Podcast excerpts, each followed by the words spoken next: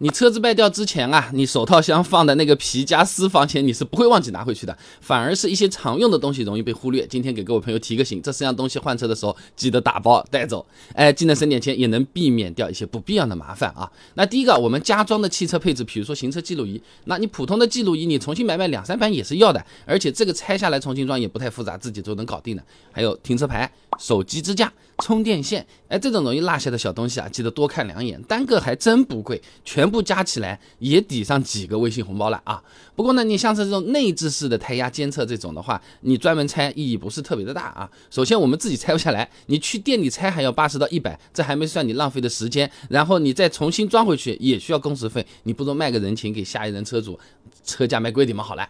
啊，第二个能带走省钱的原车的保单，哎，准确来说呢是原车剩下的那个商业险的部分，它可以退钱的啊，其实是有规定的，这个收你二手车的车商他是几乎不会讲的。中国保险行业协会机动车商业保险示范条款第四十七条，保险责任开始后，投保人要求解除保险合同的，保险人按日收取自保险责任开始之日起至合同解除之日止期间的保险费，并退还剩余部分的保险费。哎，保险没到期啊，你按天折算都能退钱啊。你比如说这份保单，二零二二年九月生效，现在退掉的话，至少今年四月到九月的保费是退回来的，但有前提，没出过险才可以，出过险的话是退不了的。啊，那么除了前面那些能省钱的，还有一些东西啊，我们带走的话是可以免去不少麻烦的啊。那首先呢是一些私人物品，私房钱前面讲过了，对吧？那证件啊，有些朋友有可能粗心一点啊，行驶证、驾驶证一直放在车里，想想卖掉了嘛，我这个呃证你就拿走好了。其实有本证是跟人不跟车的，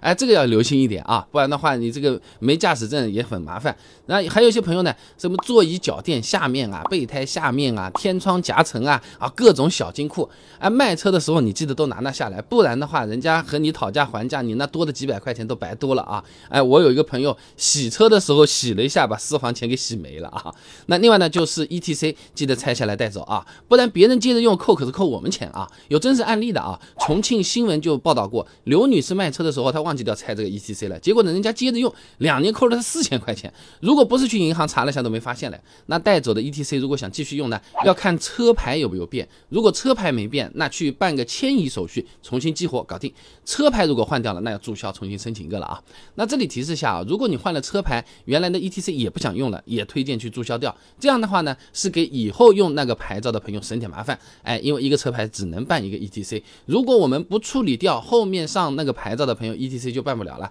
这也算是互相省点麻烦啊。那今天讲的这四个比较常见，大家自己换车的时候还落下过什么东西啊？哎，有什么东西忘记拿了也非常的麻烦啊？哎，评论区大家讨论分享一下，呃，互相增进学习吧。